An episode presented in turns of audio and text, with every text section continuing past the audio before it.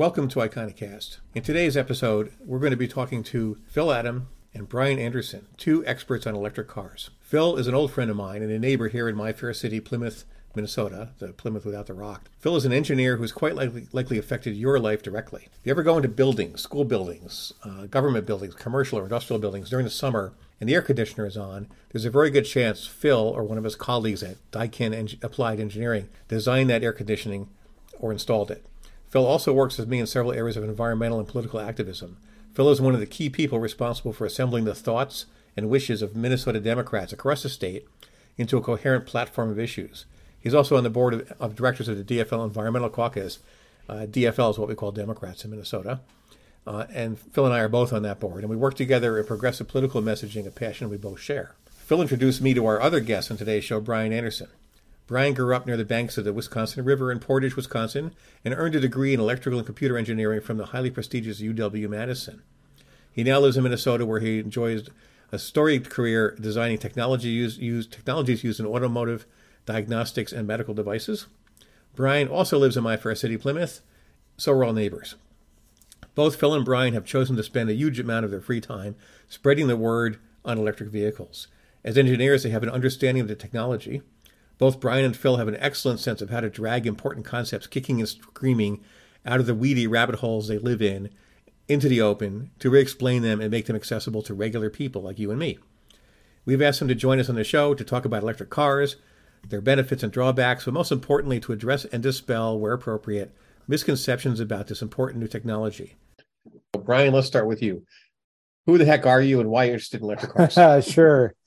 Well, I'm a recently re- retired engineer and uh, self-proclaimed geek, but I'm also very passionate about the environment. So I have had solar panels and driven EVs since 2015. That, that's really my primary motivation, but I do confess to having a lot of fun with them too. I mean, they they are amazing machines. They're the future, and uh, I don't want to live in the past. I want to live in the future eh, or you know the as close to it as i can get and and evs are definitely a big part of that and they're really the singular thing that most people in the United States can do to lower their carbon footprint. Solar panels and EVs, I think my uh, carbon footprint is pretty low, and that's really what motivates me. Phil, what about you? Who the heck are you? And I'm going to just say ditto what Brian what Brian said.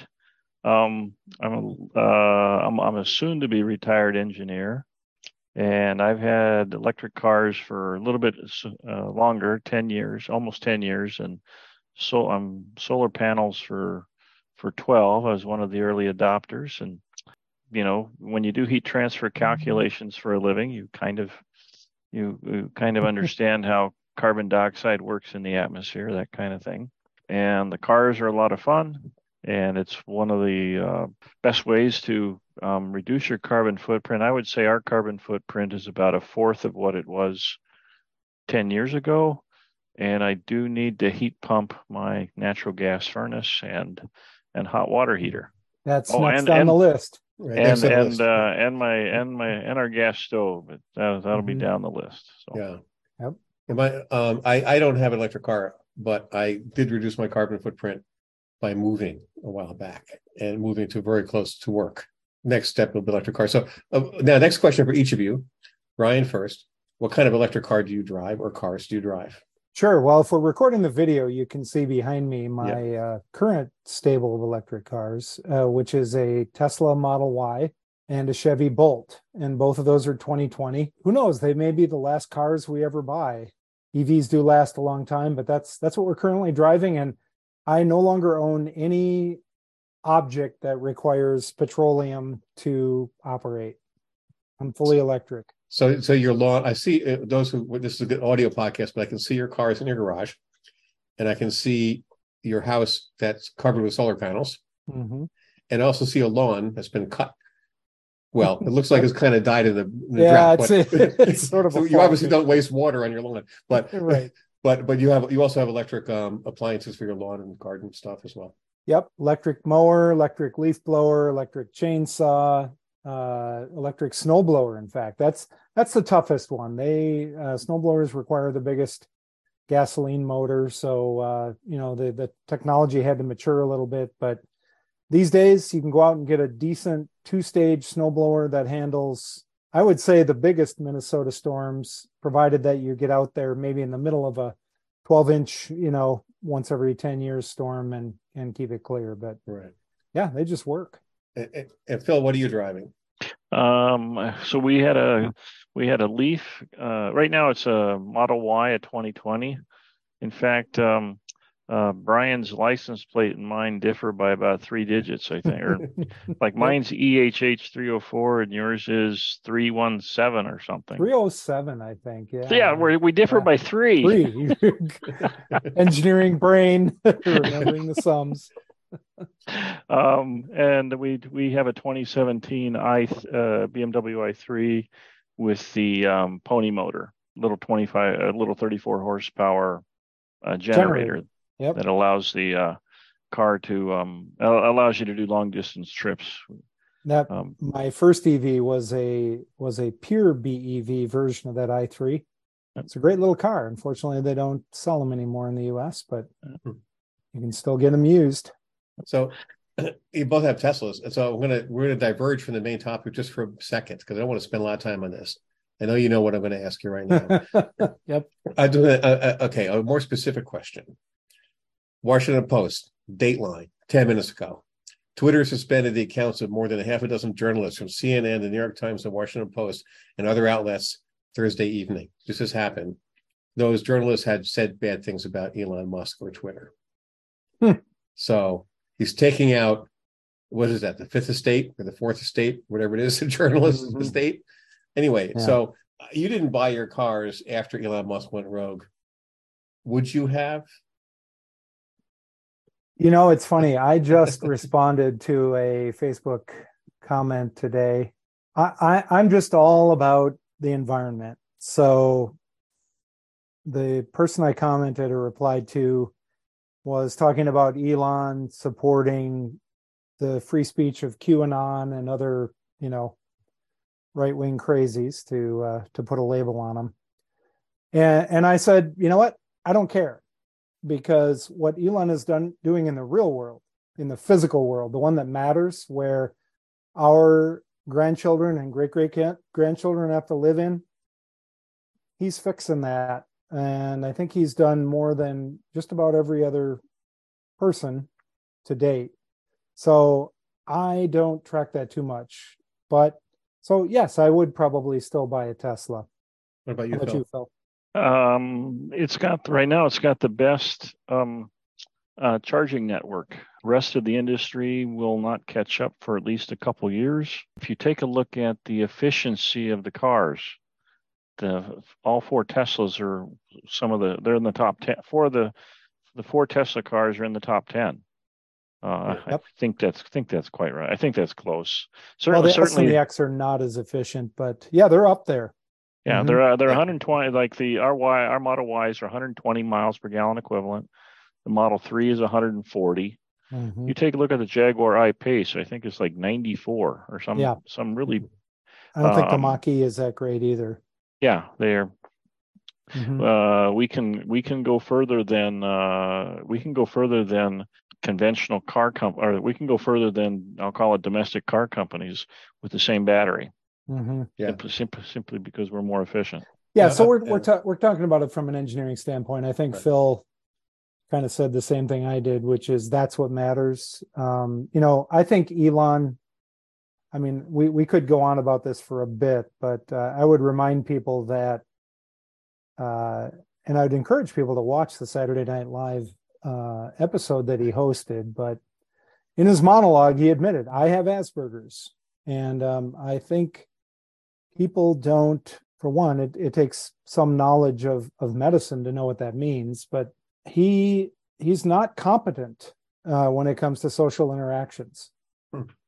and and it's unfortunate because he's one of the wealthiest people on earth but he's not competent and uh, uh, that allows me to give him a measure of of a break. Yeah, it, i'm it- not saying you have to but that's well, pe- people who are extremely privileged get to don't get the same um, social sometimes don't get the same social support other people do because no one wants to say no to them, you know. That's true. Which is also true, right? Yep. Which is something that and Brian, you mentioned. I, I, guess. I guess what, what I think, what I would like our readers to kind of understand are, are two, two things. One is, what are the real reasons that you want an electric car? And you probably each. You know, there's probably more than just one reason. There's a few reasons, including that they're cool, but other reasons as well. But then also, I want to touch on the objections people have for buying electric cars, and I'll, and I'll try to think of what the objections are, and bring them up to you. But you may come up with your own things that you've heard from people. But uh, why you mentioned Brian cars, electric cars last longer. So why mm-hmm. do they last longer? Well, you know, again, I have the opportunity of speaking from an engineering standpoint. There are simply far fewer parts to break, and uh, as we say in engineering, the part that's not there can't fail. So the electric motor in an EV, the motor itself has one moving part. It's a rotor inside a stator which sits still. Uh, you know, the gasoline motor, the equivalent, the power plant, has hundreds of moving parts. And they operate at extreme temperatures, extreme pressures, extreme loads. I think Phil is a mechanical engineer. I'm not, but I've, I've been exposed to a lot of them, so I can sort of sort of speak to it. But Phil can probably do that better. But that's that's probably the main thing. The other one is um, they're well it's related i guess they're far less expensive to maintain and the longer you keep them of course like like just about anything physical that that uh, will continue operating your cost just goes down because you're you're deferring costs you're you, you don't you just don't have the cost that you would have maintaining a gas car and i know i snuck in a different answer there but mm-hmm. Phil, do you want to add anything to why that? Yeah, just just um, uh, at four bucks a gallon, our electric cars probably cost me, if you compare them to a equivalent SUV, we probably paid a 10 grand premium for them. And that savings just in fuel alone is recouped in 60,000 miles. Mm-hmm. I expect my car to last 300,000 miles, maybe five. The first thing I expect to fail will be the body from rust. Uh, that's that's if um, I plan on I plan on replacing the suspension suspension at 150,000 or thereabouts. Plan on going 300,000 with the car easily. Um, mm-hmm. The uh, one other one I wanted to get back to the um, to the investor question.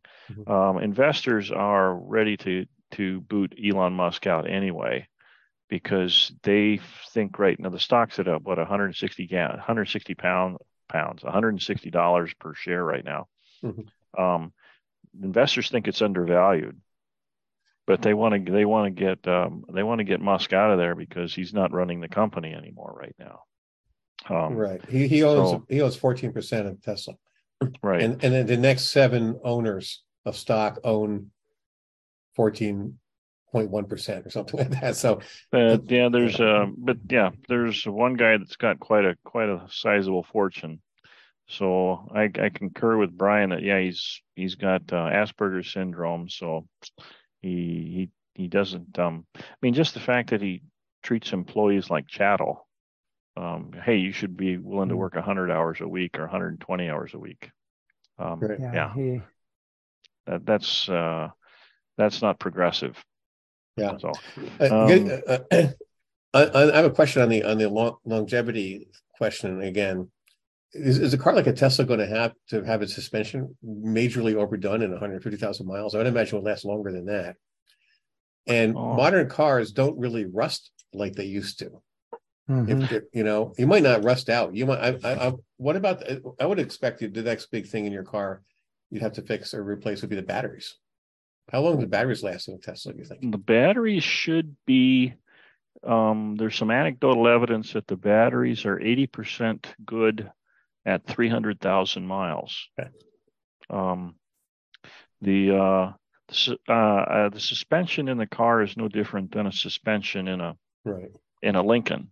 Uh, and BMWs, you have to you want to replace them between around 150,000 because um, they they make them responsive, and when you make things responsive, um, you, you're not driving a battle tank. You're you're driving something that that, that wiggles.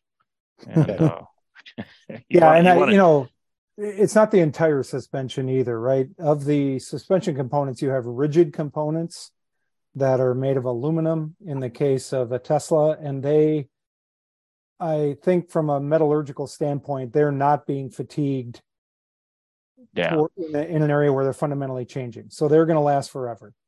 Uh, the springs, same thing. They're steel springs because you can't make spring. You have to make springs out of steel. Uh, but again, uh, springs are designed to operate within a range that effectively makes them last forever. So the only piece that really wears out is the gas strut piece, the the oil and air component that damping dampens mm-hmm. things, mm-hmm. shock absorbers. Right. And those do wear out because they have seals, they have, you know, they're undergoing the type of wear mechanism that eventually does cause them to fail. Right. So when Phil says suspension, I think that's probably what he's talking about. Yeah, yeah. Just, those are designed. Those are actually the part that's designed to be the part that wears out. Yeah, and they're easy to take out. They're not that expensive, so I wouldn't even count that as replacing the suspension. I would just yeah. say that that's that's like changing your oil only less often. What? And and since you brought up the battery, Greg, because yeah. I think this is maybe one of the hottest topics that I hear again and again and again when I'm talking to people. But the batteries, as Phil said, they wear down to a point where you have less range. My Model Y is already down to about 290 miles of range. Phil, I don't know what you're seeing. I haven't paid attention. Yeah, so. but the the point being that there's a uh, there's a uh, relatively sharp wear phase that happens toward the beginning. Then they level out for a very long time, mm-hmm. and then they just gradually degrade. But but that's the point is it's not the type of wear out that will cause a sudden failure and leave you stranded on the road. Mm-hmm. It's just that a year later, you're going to wake up and go, geez, I used to be able to make this trip with no charging. Now I have to stop partway through. And by the way, that's five years down the road when there are going to be twice or three times as many chargers. So right it begins to get basically what you're paying is is a little extra time to stop and charge yeah and our batteries may lose some capacity, but the motor will maintain its. I will I will have the same efficiency at 300,000 miles as I have at, mm-hmm. with a brand new car. Yep. You cannot say that for a gas car. Uh, nope, gas right. cars gas cars wear out. Gas cars get get worse efficiency over time. The other thing is that the uh, catalytic converter of a gas car is only as good as that oxygen sensor. that's that's in the exhaust mm-hmm. pipe, or that's, that's one in, of that's many coming, wear components in a gas on, on the on the exhaust manifold. Yeah. Mm-hmm. And if you and if that if that oxygen sensor fails or goes out of goes out of to, uh, tolerance, then you start running rich, which means you lose efficiency, which means you start carboning up your catalytic converter, which means you do not you do not you, you put out um, much more toxic fumes. In fact, I suspect there's very few cars on the road more than five years old that are still within manufacturer's spec for their catalytic converter. Mm-hmm. Yeah, and if you ever drive behind a car and you smell a, a rotten egg smell, mm-hmm. that's a clogged up catalytic converter. Right. It's not a Tesla. No. It's not an electric car. No. Yeah. Uh, uh, now, okay, since we're talking about, let's continue with the battery discussion a little bit. I think your point, this is a really important point, Phil, you made that the battery getting older and therefore having less capacity does not mean that when you press your foot on the accelerator pedal, it goes 80% of what yeah. it used to go. It still works like it, like it was before. Uh, mm-hmm. And so, one question I have do you expect that in 300,000 miles, when your battery finally decide you're going to replace it and go that range back again, is that going to be as the same price relative to inflation as a battery is now? Or are they going to change their price? And is it going to have the same capacity as a battery is now? Or is there going to be enough of a change in technology, barring the magic technology that we don't know about yet, that gives you a mm-hmm. 10,000 mile battery or something? But just given what we what you think you know about batteries now, will the 300,000 year replacement bat 300,000 mile replacement battery be an upgrade to your car? So that's maybe be... 10 years, Phil? Or no, probably 15 years. Let's say 15, 15 for me. I've been driving about 20,000 miles a year. let's say 15 yeah. years from now, will you be getting the same battery or a slightly better battery, or will it be a magically great battery or what? The other thing will be that that battery is is not integral with the frame, I don't believe. And if you have 10 million Teslas that are similar in design, then it makes sense for um, Napa to have a, a, a, replacement. I'm saying Napa, but it makes sense for some mm-hmm. company, oh, third party company, third party, right, to have to have a replacement battery for you. That okay, it's um, it won't be the it won't be the uh, it won't quite be up to uh, uh, OEM standards, but boy, it'll be half the price, and it'll it'll it'll it'll make that car a great second car. Give it another 10, 20 years. I'll take a crack at that question too, Greg. Um, if you pay attention to some of the new battery tech companies, I'm just going to pick on StoreDot as an example. This is an Israeli company. They have partnerships with, I think, Volkswagen and and some other companies. Um, so they're they're being taken seriously, and they're in in this solid state battery. And I, I wave the air quotes because a lot of people have heard that, but that is an example of a technology that is not commercially available yet, but seems like it's going to get there. And you have um, you have a new battery architecture where instead of having graphite in the anode, you have a metal anode, meaning a solid lithium anode, and you have a rather than a liquid or gel electrolyte that's that's a hydrocarbon that's flammable. By the way, that's why lithium batteries burn. It's the electrolyte. Um, you you go to this either ceramic or some kind of a polymer that's not flammable and and somehow overcomes the current issues which is no pun intended um, growth of dendrites mm-hmm. uh, things like that which is the whole purpose of the the electrolyte electrolyte barrier being there um, I, i'm i'd be the first to say the things that the the new guys are saying eh, they're exaggerating, right? They're not going to be there the way they're saying they will be or when they will be. But if you conservatively extrapolate, not not take a leap, not to magic technology, as you said, but if you extrapolate what is in the works today and being tested in the lab, you know, presumably on the short track to being commercialized, um, I think all that adds up to a considerably cheaper battery replacement in 15 years. I don't think that's a very risky prediction. Mm-hmm. Bill, uh, Phil mentioned the, you know, the the the third party, the the competitive pressures that are going to happen. Um, you know, Tesla itself is going to stay on top of this. When I listen to every investor call and call after call, somebody will ask about what about this battery? What about that? And uh, when JB Straubel was CTO and he used to be on the investor calls, he would say, We are aware of everything that's happening in the market. And if anybody has something that they don't think we're being paying attention to, call us up. We'll put it in the lab, we will begin testing it, and we will work with you. Um, and, and that's why I say I don't think some of these companies are as ready as they say they were. If they were, mm-hmm. Tesla would partner with them, other companies would partner with them.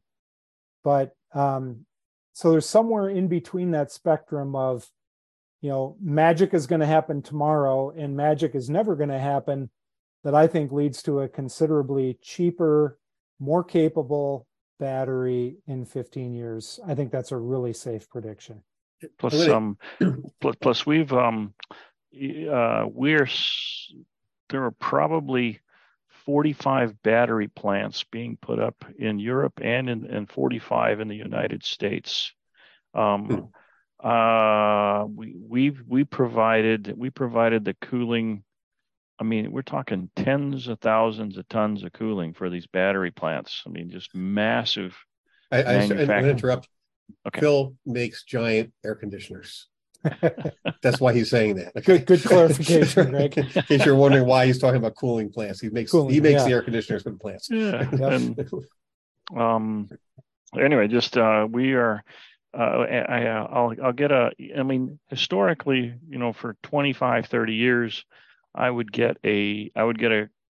I would get a request for five, five rooftops, ten rooftops, twenty rooftops, one, a lot of onesies, a lot of twosies.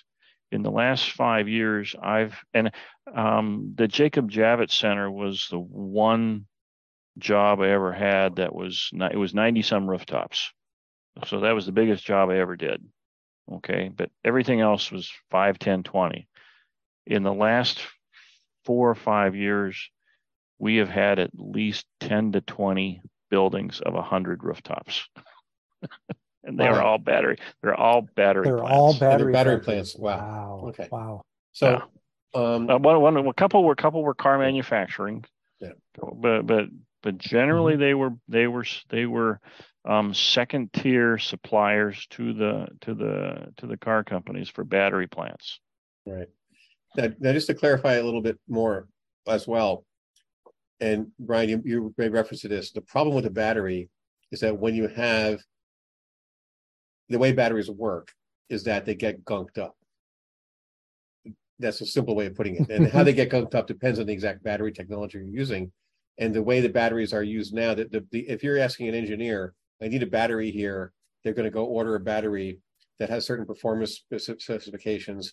And to make the battery has at least gunking, the least gunking is your is is something like a lithium battery with cobalt in it and so on. Um, that does not mean you have to use that battery. For example, I, when I've spoken to people who are building peaker plants, which is you know uh, solar peaker plants, you build a solar farm, and you have some batteries on there so you can store your electricity. The engineers order the same basic battery that you have in your Tesla, but just a giant version of it. They could order a battery that's 10 times bigger, less efficient, holds the same amount of electricity, might even be cheaper, but it's not what they really want to use. It isn't an optimal battery but you want the optimal battery in your car because it's a car. You can't have a battery that's mm-hmm. 10 times bigger and kind of works and you drag it behind on it, right? So that and that's what the, that's what these new battery technologies are. They're trying to take keep that level of performance with different materials so that gunking up is less or it holds a little more electricity.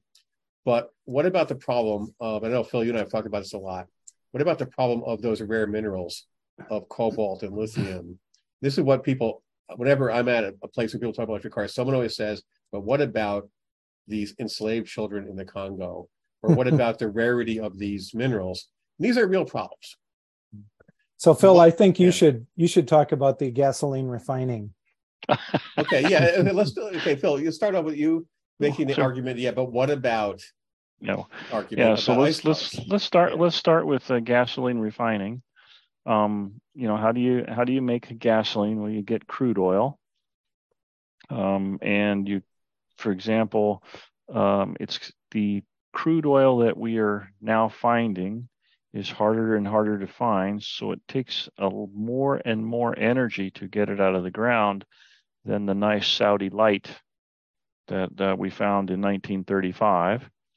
Um, and then you pipe it to, uh, uh, for example, Alberta tar sands, you pipe it about 2,700 miles. And it's probably through a four foot pipe. And uh, I'm guessing that the energy required to pump that, all that um, oil to the refineries is probably on the order of a, you know, it's going to be a gigawatt or it could be even more but it's an enormous it's an enormous amount of electricity and i should make that mm. calculation I was talking about the the coal. He was, uh, so Greg was asking about the minerals. So I remember you saying once that cobalt was used in gasoline oh, yeah. refining. Yeah.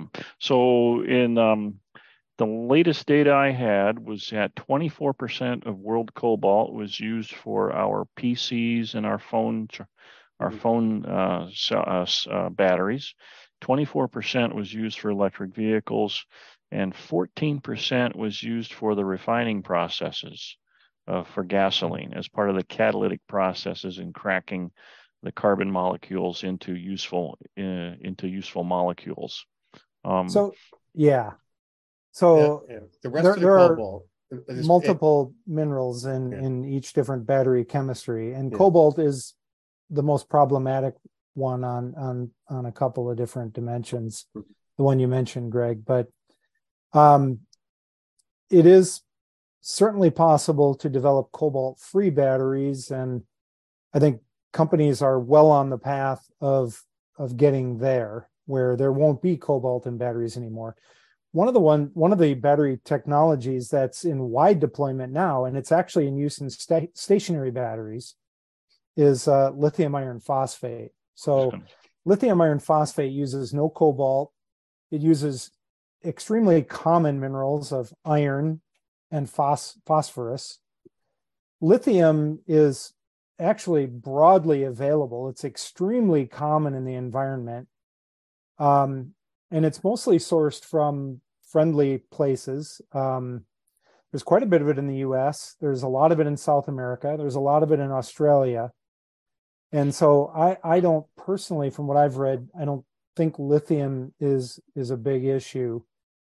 Um, but nickel, yeah, nickel, is apparently a, a big challenge. And again, lithium iron phosphate batteries don't require nickel.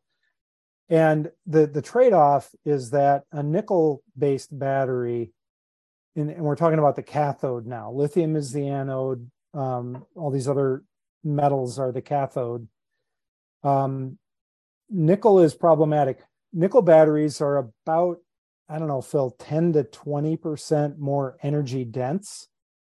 And yep. and that's the that's the term you're after greg when mm-hmm. you said cars need something different than stationary batteries. What cars need is high energy density. And you can talk about volumetric density or gravimetric density or weight but it's really gravimetric density that i think really determines the performance envelope of a moving vehicle um, so lithium iron phosphate is great for a bus for example um, or or a truck even. I mean, that's not trying to be a you know 3.9 second zero to 60 Ford F-150. Is that really necessary, by the way? but anyway, that aside, nickel is what gives you the high performance, and that's where the current EV market is focused. But honestly, the EV market in the US is what, 7%, something like that, Phil? Yep. You know, what's the other 80%? It's people who just want to get from point A to point B. They would be perfectly served by a car that gets 220 miles of range instead of 260 or 70 using a lithium iron phosphate battery instead of a nickel battery and boom supply chain problem solved. Right. and lithium iron phosphate is lower price. Yep. Um, and it's more durable yeah right you can charge it to 100% it's happy to charge to 100% um, those of us with today's um, EVs are that are all nickel based batteries, we're all kind of babying our batteries, especially mm-hmm. Teslas, because Tesla gives you access to more of the gross capacity of the battery. What that means is you're taking it further to the top and further to the bottom. And that creates more wear. Remember that dendrite term? Yeah. That's what creates those is when you take the battery to its extremes. Um, and companies like I think GM actually, and we have a Chevy Bolt. I think they have wider bars on the end, you know, where they don't let you charge as high. They have bigger reserves on the top and bottom, which is great for battery longevity. You can either do it yourself and set your battery charging and make sure you keep it in that window, or the car can do it for you, but that means you don't have access to that extra capacity. So that's the kind of trade off we're talking about. And that's more important way more important with nickel batteries than with lithium ion phosphate. So i really think this is kind of a short term situation. I don't think we're going to be talking about this in three or four years um, with increases in uh, energy density just you know just gradual increases uh, car companies probably including tesla will start building in bigger margins and we won't have to think about um, you know what wears out a battery and what percentage can I charge to and and things like that. That's, there was a moment when uh, Hurricane Harvey, I believe it was, was attacking Florida, and people. The concern was, I have an electric car, I can't possibly evacuate, whatever, because you know I don't know whatever reason people just have range anxiety. But Tesla sent out a signal to all the Teslas in Florida, narrowing that band at the top or the bottom, I guess, so that they could go a little farther, charge a little more, go a little farther to make it all the way to Georgia instead of only halfway to Georgia. Um, by the way, on Cobalt, uh, uh, the, the numbers, uh, another, and I'm going to add to Cobalt something else. which is that the other half of the cobalt, you only described the first half. The other half of the cobalt is used in alloys of, of metals that are Mm. used in mostly aircraft related for uh, high performance demands of turbine engines and that kind of thing. And it turns out there's more than one alloy that works perfectly well in those applications. And only one of those alloys uses cobalt, but it's just because cobalt is traditionally what they've used. They can hmm. use other minerals. So you can get hmm. about 45% or 40% of the cobalt out there free from this hmm. calcul- from this pie diagram. You can just take it out of that if you just redid the technology. That's a, probably a huge investment to change how they build those things. Yeah. I like Fiesta ware as my as my um, local ceramic, and the color I prefer is cobalt. Guess what? Can't get they they stopped making cobalt Fiesta ware. They replaced it with a non-cobalt blue, which is not quite the same blue. So there is some pressure on the market there. Um, so okay, that's the battery end of it. Now I want to ask you, and I, I know I had one more thing about the battery I wanted to point yeah, out is sure. that the cobalt in our batteries is only 40 to 50 pounds. So we're, and we're moving a, f- we're moving a two ton car. Mhm. The lithium's about what, 30 to 40 pounds? Um, Hmm. I didn't and think cobalt was that much. it- Oh, it- so, yeah. yeah. Nickel is probably a, a much higher level because it's Nickel's the like- highest one, and and gasoline cars need just as much nickel as as our cars do. I think. Really? Why do they I don't. I mean, I mean, we only have fifty pounds, but Again, they, alloy. Yeah. They, they need it in their alloys for their for the for the gas engine. engine. okay, that's interesting. So they're- it's about the same. Yeah, that's another point. And now Yeah, I, yeah. am not sure about that, but we know that nickel is used in the alloys for steel. Um, Okay. uh, the the traditional Sure, car for companies have always needed nickel. Yeah. Yeah. Um, Stainless is made with a, is a That's nickel what that's what stainless steel is. Yeah, nickel. and, Yeah. and in fact, if you talk and if you talk to the Tesla, what I've read about the the Tesla supply chain is that nickel is actually their is actually their biggest uh, biggest bottleneck. Mhm. But again, that's a bottleneck for all car companies. And by the way, these minerals that are used in the batteries, uh, we, you mentioned, Phil, that uh, cobalt was used in the refinery. There's controversy over this, but my understanding is used as an ens- as, as a, a substrate for an enzyme that does part of the process. And it gets lost, some of it. It gets lost. So they lose a little bit.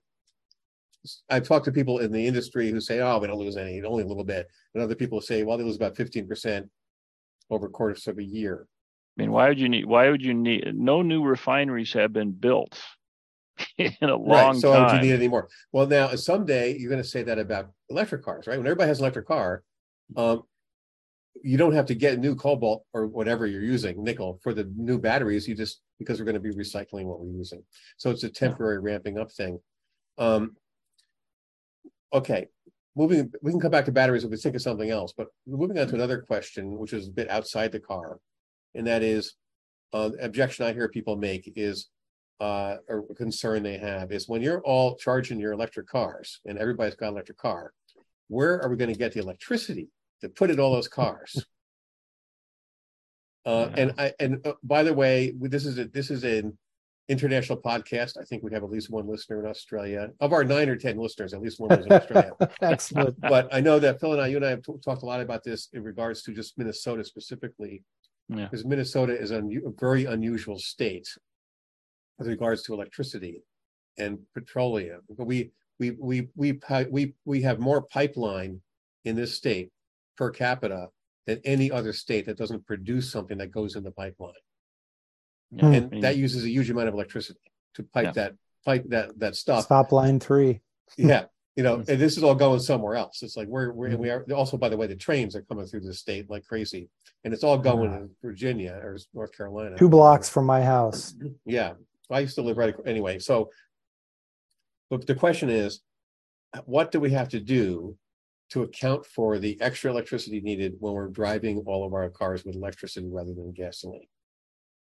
well, So nine, the place I would start with that is the electric grid is designed, at least in the, uh, I'll, I'll just say generally the Midwest, actually probably pretty much nationwide. It's designed for the hottest day of the year. The grid doesn't store electricity, uh, or at least the old grid. Um, now we have some batteries um, in the grid, but not much. So basically, generation has to be ramped up and down to match demand every hour of every day of the year. Generally speaking, you know, grid operators have to do this. It's it's enormously complex, but um, the point is that that you have all of this generation capacity that is idle most of the time. And when it is most frequently idle is overnight right? Uh, you know people go to bed they turn off the lights businesses shut down you know they they uh, ramp down their um, well manufacturing ramps down everything ramps down. The demand of electricity goes way down overnight. Um, most people you know today come home and and plug in their car when they let's say when they get home from work. Now i'm not driving much. A lot of people aren't driving much anymore but that's a general pattern. And it's interestingly a pattern that could easily be uh, incentivized financially. In fact phil and i went to an Xcel discussion about their ev program. They've just introduced a new program where they'll pay you 50 bucks to charge your car you know over that those overnight hours 50 bucks a year. Okay it's not a lot of money but it's easy to do. The cars can be programmed to do it. You set it and forget it and they pay you 50 bucks. So it's it's absolutely not a stretch at all to shift that load. Let's say the load today is everybody comes home at 5:30 p.m. and plugs in. Um fine. It's it's still i mean at today's penetration of 7% it's nothing. I mean the grid is handling 7% um phil maybe you'll have some numbers but i'll, I'll just finish my my example here. Um, so shifting that load to overnight hours is is a pretty much a piece of cake. And uh, even so let's take a, a country countries that are way far farther further along in the EV transition than the United States. Norway, uh, several countries in Europe um, are now at 20, 25, 30%. You might ask the same question What did they have to do? Did they have to rebuild their grid? No, they didn't. Uh, you don't even hear about it. It's non it's non news because even if every car were 100% EV tomorrow, it would represent, and maybe Phil, you have the number, but some incremental percentage of additional load. And again, that load is is adjustable. It's movable. You can uh, shift it in time to a time when the when the grid can handle it. So really, the combination of those things mean the transition is going to happen uh, slowly enough that uh, uh actually um, utilities like Xcel are on top of this because guess what? They want to be the new gas station. They want to, that's new revenue for them. So they're all over it. They're figuring out how to deploy charging stations, uh, get that big power to locations, sometimes remote locations. And they're also figuring out how to deliver that extra load and design those incentive programs to get people to charge when the grid has plenty of additional power it's really it's a solved problem is what i would say. In fact i would i would say that i have in the past year two years i have charged my car 90 over 95% of the time after 9 9 p.m hmm. um, so i'm i'm just naturally charging off peak or what would be considered off peak. Um, if the right now the the average the grid average is about 40%. If you take, you know, there's 8,760 hours in a year, divide all the electricity by that number, you come up with 40% is the average plant capacity.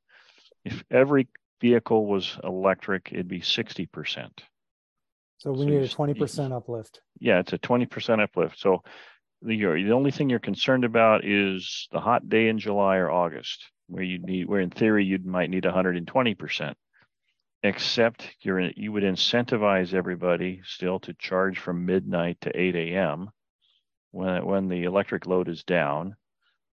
Anyway, and uh, by then we'll uh, as as Brian pointed out, I think it's seven percent. Yeah, are we seven percent nationwide, three percent in Minnesota for uh, penetration on electric vehicles? Mm, yeah. Anyway, it, but it's by the time you get to 50, 60, 70%, we will have V2G, vehicle to grid um, capability.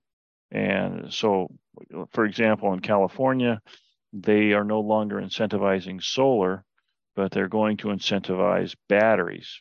And the reason for that is that the uh, electric load uh, during the um, when the sun is shining uh, is being met quite well by solar panels. So they don't really need more solar panels because at 5 p.m. all of a sudden the solar panels go away and you've got this tremendous demand uh, that's required by the grid. And so if you incentivize batteries, then then that helps that helps with load leveling. So California is responding. So they responded by putting um, solar on the grid, and now they're responding by saying we need batteries on the grid, or at least that's the, at least that's some of the public incentive. So as long as we have good public policy, it'll be easy. It'll be easy to transition. In fact, uh, we were on a meeting this this this evening, and um, the ironically the dealers who have been fighting electric car mandates c- could be selling twice as many cars as they have if they had electric vehicles on the lot, but they don't. Isn't it also true that if we're not making gasoline and other fossil other fossil fuel based energy fuels for vehicles, that we save some electricity with that uh, instead The, uh, of you know because Absolutely. You- The Pine Island refinery has a 45 megawatt feed. you- oh, it's a forty-five megawatt feed. So Yeah. Pine Island Refinery in in Minnesota is one of the big refineries here. Yeah, and that's actually a um, that's actually when you consider the amount of gasoline they process, 45 megawatts is not a lot actually. It's it's I'm guessing it's in the hundreds of watts per gallon. I don't know, but that'd be a good calculation to make. But still, 45 megawatts uh, every day, 45 megawatts times uh, 8,760 hours. If we can record this later, I'll, I'll do the math, and we could that could power like I could power like a hundred thousand cars or two hundred thousand So- cars or some so- dumb thing. So we could double or triple the number of cars we have now in Minnesota or quadruple. Just by and that's taking the the same amount of electricity. Just take the refinery out. Yeah, yeah in fact, we should we should do that. Ca- I'll do that calculation. Yeah, we can put it on the website later so we can see. So the grid is not going to be a problem. Yep. Obviously, it is, uh, the other side of this is where we're getting electricity from. We need to, we need to electrify everything and we need to decarbonize the grid. So electrifying everything is what we're doing in part by getting these electric cars and electric lawnmowers and chainsaws. We have to make electricity with wind turbines and solar, et cetera. And there is going to be some grid upgrading to get the wind turbines hooked into the grid as we expand outwards. Um, when I hear people complain about that, Phil and I both live in, Brian, you live up in Anoka County? No, I'm in. Uh, I'm I'm near Pl- uh, um, Phil actually in Plymouth. Okay. Yeah. Because you had mentioned you're near the trains. I didn't, I figured, I didn't know if you're near the BNSF train up in, I'm uh, I'm off Schmidt Lake Road. okay. So you're right on that train, that one that fell off the tracks a few months ago. Um, Yeah, exactly. I I can hear it from here. So Okay. So you have, um, we have a, uh, a grid that is, um, got to be expanded a little bit. We live in, we all live in a part of town, which is the suburbs, that if you go back to about nineteen eighty, it was all farmlands mostly and Mhm. small, small villages. Um, as that neighborhood was built out and real estate and home ownership is our soul and religion in America. You know, the real estate agents are our little priests, and our our our, our, belief is that home ownership is the goal. Okay, that's Mhm. nirvana. Uh, no one ever asked the question. We can't have these suburbs because we'll have to put in more more transmission lines and and feeding lines for electrical electrical system. Right. You know, the entire Twin Cities doubled in size, at least, or tripled in size over about a 40 year period. Hmm And the entire time we were building and building and building and building new electrical Yeah. lines the entire time uh, and upgrading them. Plymouth used to have a lot of power outages. They upgraded. We don't have them anymore. Um, but suddenly we're building a wind turbine. It's like, oh my goodness, we're going to have to put up new, new transmission lines and new uh, power lines for these things. Isn't that electrification being asked to dance backwards and in high heels like Ginger Rogers? Is it isn't it the case that with everything you talk about and do regarding electric cars, there's always something like electric cars use nickel. Well, so do ICE cars. But no one asked that question. Isn't Yeah. that isn't that a, a little bit annoying Mhm. to you guys that that electric cars are being held to a standard uh, uh, against the perfection of the of the of the uh, internal combustion car? Uh, before you answer that, I'll just say one thing. I I was having a conversation with an engineer who builds electric trucks, and I made I said something like, "When did when do you think they perfected the? How long do you think it took them to protect the to pers- to perfect the internal combustion engine?" And he said, "They perfected it." and and and this has been 150 years. Yeah. Um, so where do you think do you do you how do you, how do you think you get people to understand that electric technology is all electric car technology is there that it sure it'll improve incrementally here and there but it's it's already ready to go we don't have to wait for the next technology to come we don't have to wait for the grid to get upgraded that we're we're there i mean you're comfortable with the fact that we're there now right but how do you convince people of that Yeah. So, Phil, I think you and I have probably collectively had that conversation at least a thousand times. and to be honest, Greg, it's different with every person. It's it's more like if you know what I'll answer a question with a question. What exactly is it about electric vehicles that you're worried about? Because I have answered every concern nine different ways, but I need to know what the individual is worried about. And you brought up some great ones, right? And there are 10 or 12 more objections, concerns, misconceptions, outright lies that people Mhm. have adopted. And you just have to find out what that is and address it. I, every last one of them, I'm convinced now. I'm bulletproof. I mean, I can Right. I can take any question about an EV and help walk you through it, whoever you are, and understand why your objection is, you know, not not not to criticize you. Everybody has concerns. Everybody's worried about things, but let's talk you down off the ledge and explain why you know you can really relax and you Yeah. can go buy an electric vehicle because there's one that will work for you. And honestly with i don't know 5 10% of the people i've talked to over these many years it's been you know what? You have a use case that i don't have a good solution for you yet. Mhm. you know? It's like my uh, we visited a friend in alaska she lives in an inholding of denali state park. Has a beautiful view of denali when it's not covered in clouds. And she's in this 30 some lot five acre lots.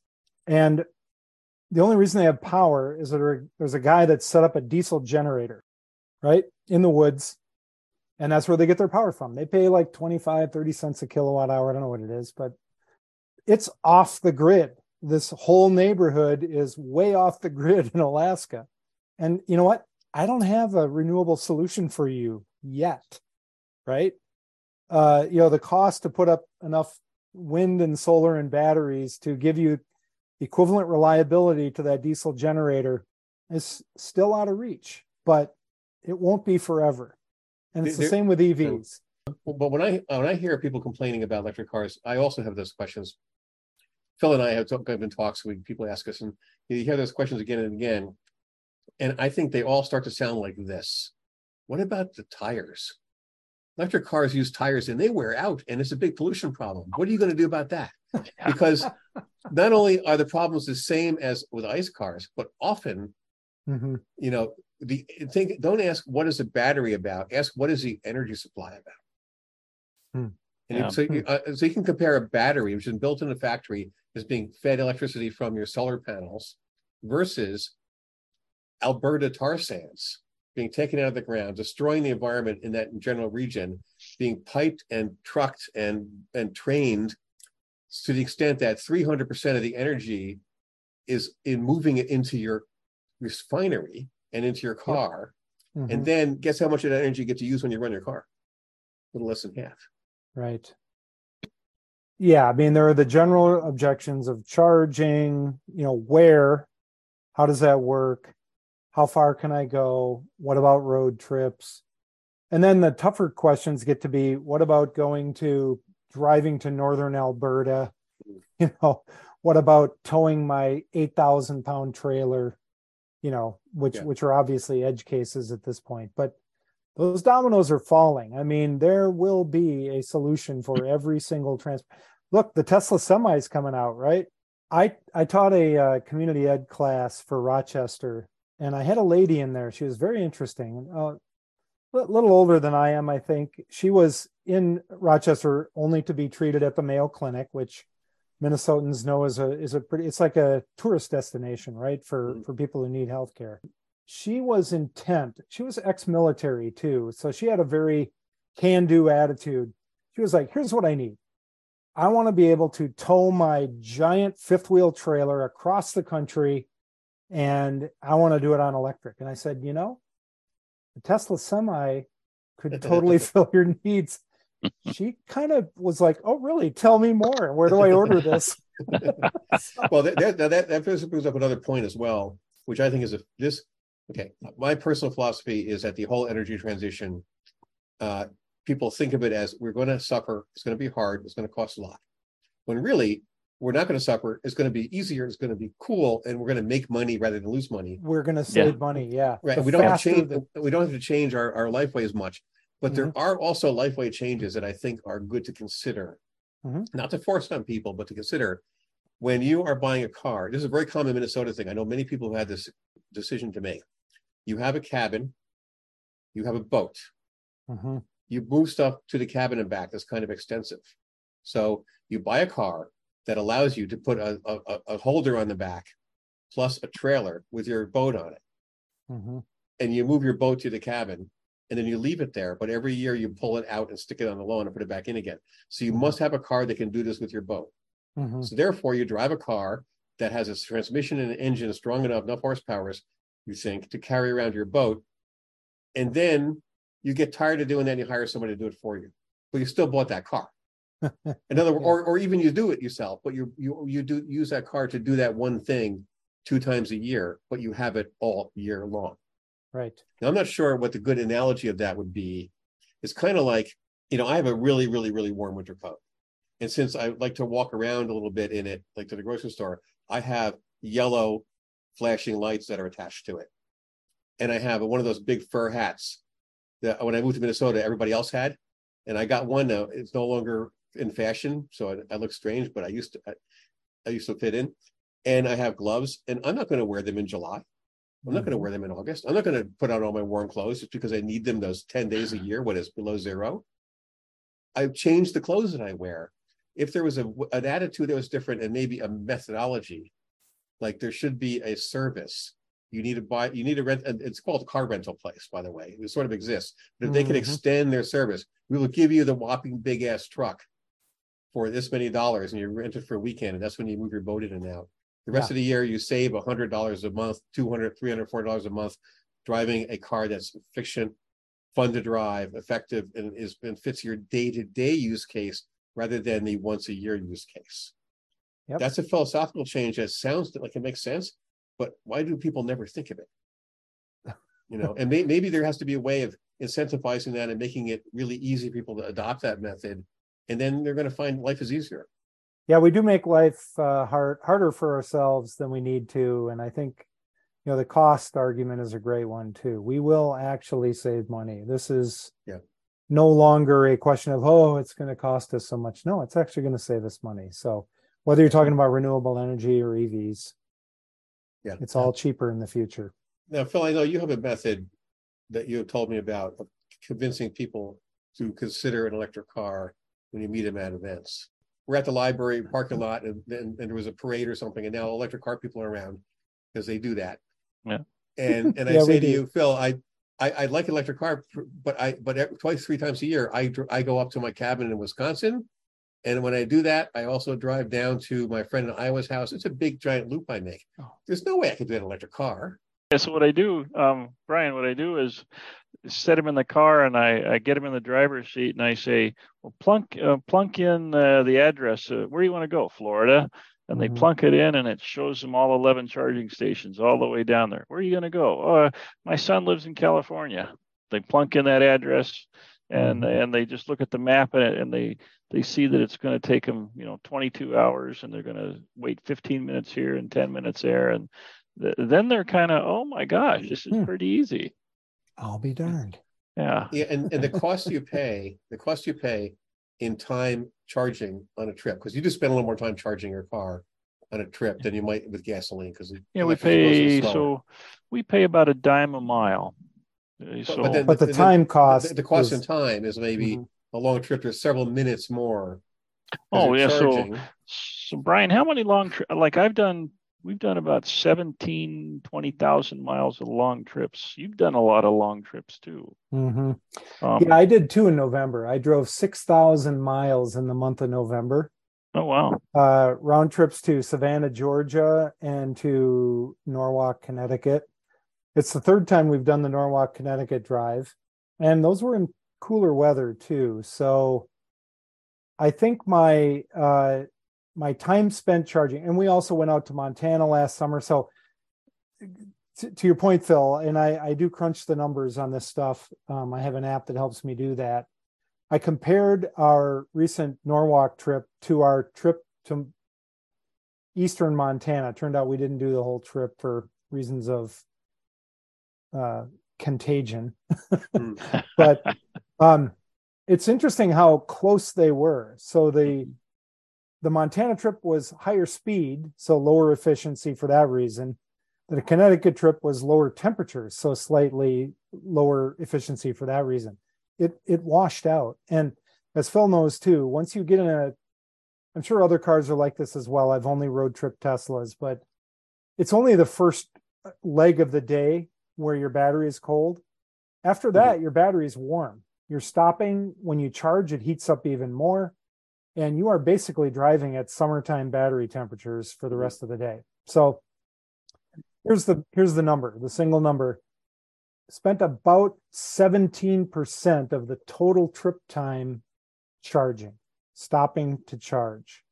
So that means like on a 600 odd mile day, uh, it took us, you know, 11, 11 and a half hours, of which nine and a half, 10 hours was spent driving and an hour and a half was spent charging, just as an example. So six divided by an hour and a half, yeah, about 15 minutes per stop, something Yeah. like that. And you integrate those stops with a with a, a meal or something. I need them. I mean, yeah, my uh, biology is such that I need a stop every 100 miles for 10 or 15 minutes. It yeah. turns out perfect. So the way I calculate it, so when we went to Boston, we did it over four days. And when we came back, we did it over four days. And what I, what I, the way I did it was I said, okay, every time I stop, um, I'm going to subtract 10 minutes off that time because I had to go to the bathroom anyway, or my wife had to go to the bathroom. If we ate for lunch, that was zero minutes because we were going to zero minutes charging because we were eating lunch anyway. Mhm. Um, and if we were at a hotel, that was zero minutes. So to Boston, it took an extra hundred minutes over 14 charging stops, which would have been seven minutes a charge stop. On the way back from uh, Boston to uh, uh, to Minnesota, we went via Sault Ste. Marie, um, Ottawa, Sault Ste. Marie, and that was Nice. 154 minutes. That was an extra 10 minutes per stop. Mhm. I mean, it was it was trivial. Okay, so Um, so for for 52 weeks in a year, you travel for four weeks, like you guys just said, maybe. And for 48 weeks, if you're a typical commuter, you're stopping at the gas station once a week. Mhm. Doesn't matter if it's 20 below zero, doesn't matter if it's slushy, doesn't matter if it's 100 degrees outside. You're standing outside with your pump, you know, attached to your car. You had to drive to the gas station. Maybe you had to wait for a second to get into the thing. It's smelly. You got to plug this thing into your car and drive home, or maybe you maybe you go out of your way of your way to work or something. But the point is, 48 weeks of the year, you're going to a gas station if you have an ICE car. But if you don't, you're just putting your car in your garage. Yeah, so it took you an extra 12 hours to do all that gas pumping. I threw a that. real quick- I threw a real quick spreadsheet together on that. And you know, you can I I would make it available to people so you can plug in your own numbers, but yeah, basically the time you save charging at home, which is 90 plus percent of the time, against the time, extra time that you spend on road trips, depending on the ratio of those miles, you know, you're you're break even, you're better with an EV, or if you do a whole lot of road tripping, maybe you're spending a few extra minutes a year driving the EV, but it's pretty much a wash. Yeah. People, so my, yeah, this is a classic question at a car event. How long does it take to charge? And if I I size up the person and I sense they're probably up for a little dry humor, I say "Hmm, about 10 seconds. Yeah. yeah. That's that's all it takes you to plug it in when you go back go into your home. at the end of the Exactly. day, right. Yep. Yep. Yeah. So Yeah, that's that's that's a good answer. it's almost like electric cars are a good thing. Almost. Yeah. I, I think Alan Wernke has a great great line for for long distance travel. Cars charged before car is done before I'm done.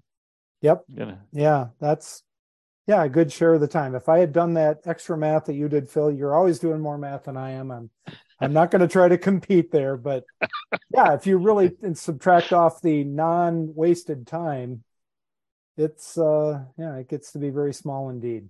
Yeah. So, Greg, I have to tell you how I got introduced to Brian Anderson. I was at the Blues Brew, what Blues Brews and Barbecue at, at Mount Olivet, Mhm. and Wayne Wilson just says, "Yeah, that Brian Anderson over there, he's interested in electric cars." Oh, okay. This is what 2015 about, Yeah. And then uh, so I walked to my car, got my laminated spreadsheet, and handed it to Brian. the first time I saw Phil, he had his laminates in his hand. Right. He was he was ready to give me the numbers. Yeah. For those who don't already know Phil, Phil he- is Yeah. has laminated sheets for everything having to do with electrical gener- Yep. generation and He uh cars and Yeah. I don't even try to compete. I don't I can't hold a candle to Phil. But just to just people understand, Phil is not just some weird guy who likes to laminate No. things, but he's involved in messaging and communication. Yeah. And this is part of one of his tools. Yeah. Well, we But both have you are, know Brian? think- Brian, do you know that Phil is now shifted out of laminates and into Legos? into what Legos? Yeah, Legos. Wow, 'Cause you can you can send the same messages with Legos. I suppose. Yeah, I don't know if I've you know I I put it on Facebook, but I don't know that anybody. Um, I you know it was. Oh, I didn't get any likes on it, so I don't think it got um.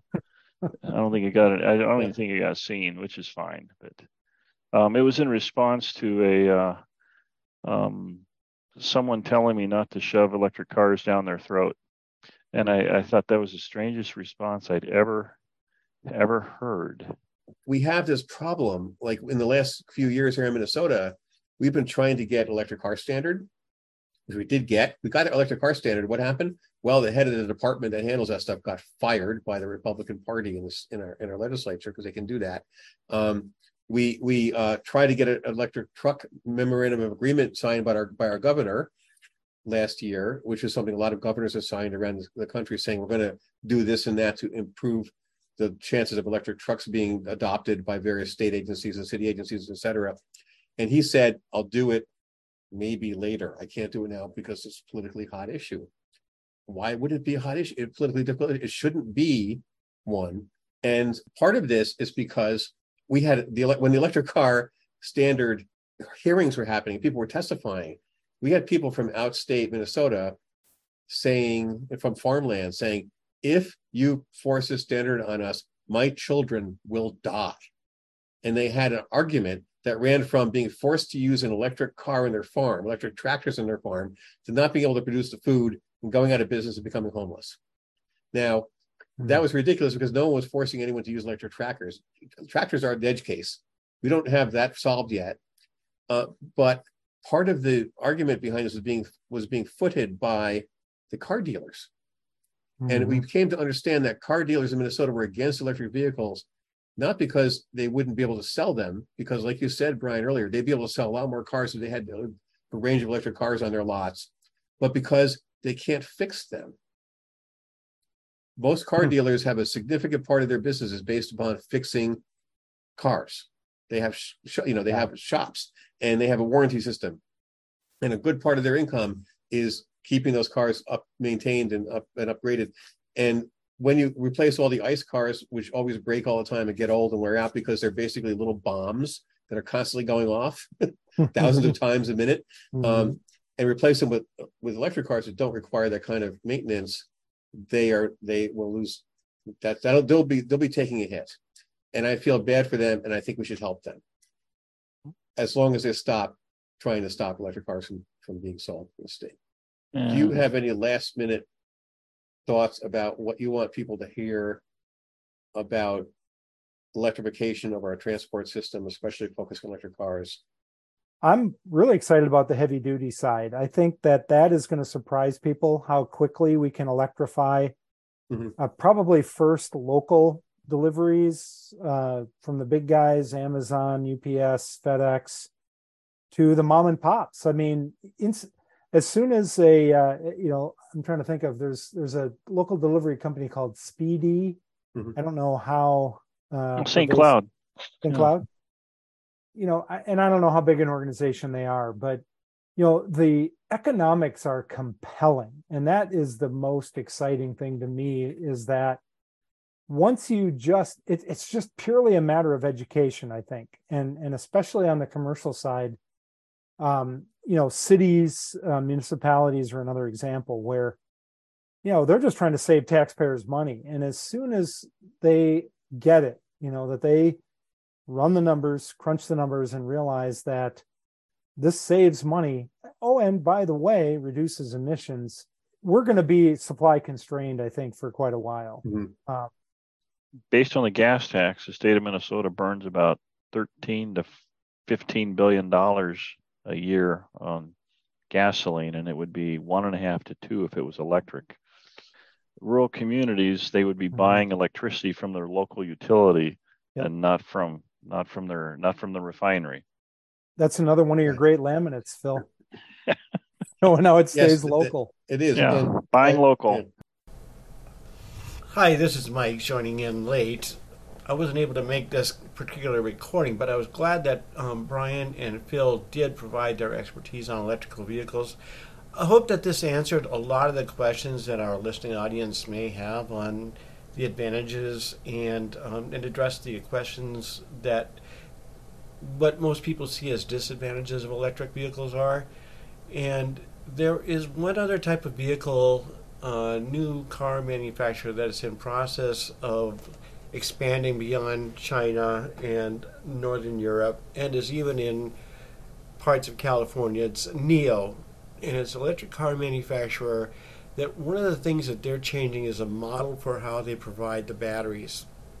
Rather than actually buying a car with a battery, which can save you up to ten thousand dollars on the list price, you buy a subscription to battery power, and then um, when you rather than charging the car, then you go to a service station, and at no charge at the time of service, then robotically the battery is taken out and a new charged battery is installed, and the inventory of the batteries cycles um, so that it continually refreshes, and then as batteries get older and less effective at storing power, then they are taken out of service and put into a recycling program where they're used for other purposes. So that's definitely something that gives an example of how engineers are trying to solve some of the problems that we still see that cause hesitation in switching over to an electrical vehicle fleet.